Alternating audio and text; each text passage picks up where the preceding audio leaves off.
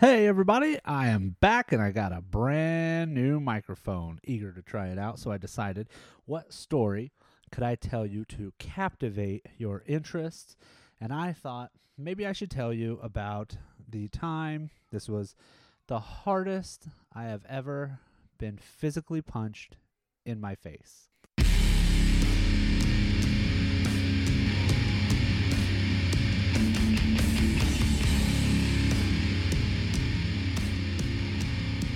So of course, this story, this story starts out with a little bit of alcohol was involved. I was slightly inebriated at my buddy Jessup's house. So, uh, he was having a party at his house. Um, uh, I was standing out in the front yard in the grass, like beer in my hand, and my buddy Mark, don't know if I should use last name, so I won't. He was inside the house spitting game at this girl on the telephone. Now, for all you young children, you don't understand that you could pick up a second phone line in the house, push the button, and you would be on the same phone line. So, there was a certain female. Uh, maybe I shouldn't use her full name. Okay, it was Tanisha. Her name is Tanisha.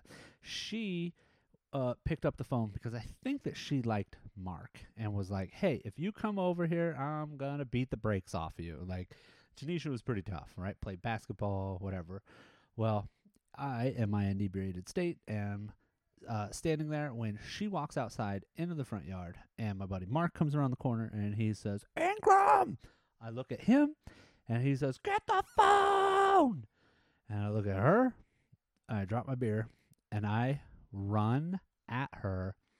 I spear her in her midsection to where like my feet and her feet came off the ground and I put her down on the grass hard like WWF wrestling like out of your mind cage match, right? Took her down. Boom. Grab the phone, run over to my buddy Mark. I'm like, "Here you go, buddy." And I give it to him. He's like, "Thanks, man." And he goes inside. All right. So, Miss Tanisha gets up on her feet, walks over to me, is in my face, uh, screaming, yelling, poking me in the chest, being, uh, by the way, I think she was like three inches taller than me. Um, five eleven. I don't know how tall I was at that time, but she was definitely taller than me. And she's screaming at me, "Don't you ever touch me again!" So what do I do? I take my drunk finger and I go do do do, and I do a little loop de loo in front of her face, and I go touch, and I touch her on the shoulder. The instantaneous second in which I said touch, she popped me right hook as hard as she possibly could in my jaw to the point where I staggered. I had to catch my balance. I was bent over because my vision begins to. Hmm, my brain is shutting down. I'm thinking, I'm about to get knocked out by Tanisha.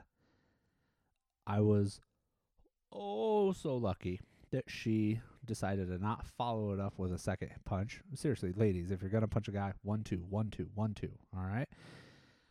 I stand back up. My vision comes. It's back. I'm like, oh. I look at her. What do I do? I'm so sorry. I'm so sorry. Please don't punch me again. Because she could have knocked me out without a doubt. Now, I have had so many fist fights. I think episode six, I told you like I paralyzed the kid's eye. Like, I mean, I could fight, nothing, nothing good, but street fight, sign me up, whatever. Uh, no, I would never fight Tanisha in my entire life. I am telling you, it was the hardest I've ever been hit in my entire life, and that includes from like my jerk brother Bubba. Let's talk about him. That guy has been in more fights than Butterbean. All right he has just yeah i'm pretty sure i've had uh reconstructive nose surgeries uh because of him because of how many times he's broken my nose right so why am i telling you about tanisha because now i need to tell you about my sister-in-law sarah okay so sarah married bubba right how they met though is pretty interesting because Bubba walked into a underground boxing match one night. Uh, you know, like you do, like you host in Bullhead City, Arizona. You uh, you know, you just have a fight night. And uh, he walks in. Two girls are in the ring in a garage, and they are just beating the tar out of each other. Okay, well, they're wearing gloves, but boxing gloves. Um, and I mean, just going to town. And one girl's winning, and that girl is Sarah. And Bubba's looking at her, and he's saying, "Huh, I need to meet her." And they meet, and they marry. They have three kids, and they're divorced now, but that's not her fault. So, uh, why do I tell you that? Have you ever heard of the transitive property in math? It means that like if A equals B and B equals C, then A equals C, right? So bear with me on this.